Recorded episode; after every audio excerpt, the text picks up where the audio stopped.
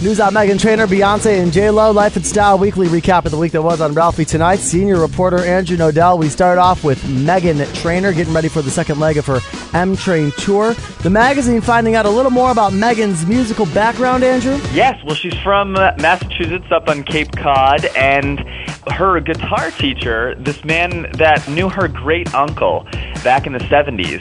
Her great uncle was in a band up in Massachusetts, and he was apparently a very talented musician in his own right, committed suicide. So uh, Meghan's mom reached out to him to find out some more information about her uncle, and in doing so, they created this working relationship and he introduced her to some of the right people and the next thing you know is she's on the radio every five minutes so. Yeah wow that's unbelievable. Yeah of Yeah. course she went down to nashville and was a songwriter and now obviously is a big singer as well with uh, what probably will be her third hit off the album uh, title. So uh, sad story but kind of good that, that you know something positive came from it as well. All right life and style weekly's andrew Nodell and ralphie tonight uh, beyonce's parents are divorced from each other but now they're both also mar- they've gone on to do marriages andrew right That's right. Both of her parents are now happily remarried. Um, Tina Knowles got married to actor Richard Lawson in a lavish ceremony on April 12th, but it was sort of a bittersweet moment for Beyonce, who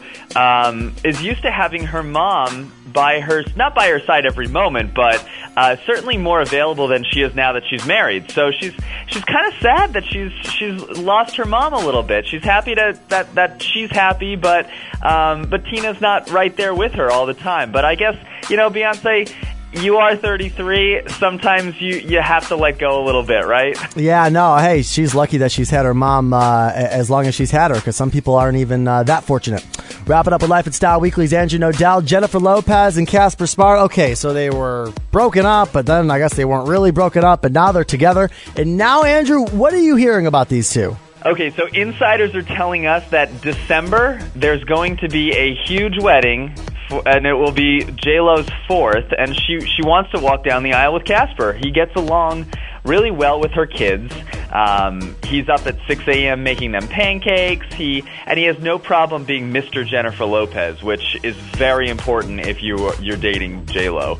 Um, so so yeah, we're hearing that they're going to uh, to have a, an over the top three million dollar wedding in either Hawaii or Puerto Rico, and that will be scheduled for the end of the year. So it's it's crazy. I mean, this is just a year after they they were broken up. Right, exactly. Yeah, I remember that because you know it was uh, last year at the Billboard Music Awards. She received the Icon uh, Award, and Casper Smart was actually there with her as she was going around our radio room during interviews. But I didn't really mention anything of it. And then about a week after that, suddenly these the reports were that they were broken up, and then she was now they're back together, and they teach their own. Read about those stories and many more with Life and Style Weekly. Uh, senior reporter Andrew Nodell. Have a great weekend. You too. Thanks, Ralphie.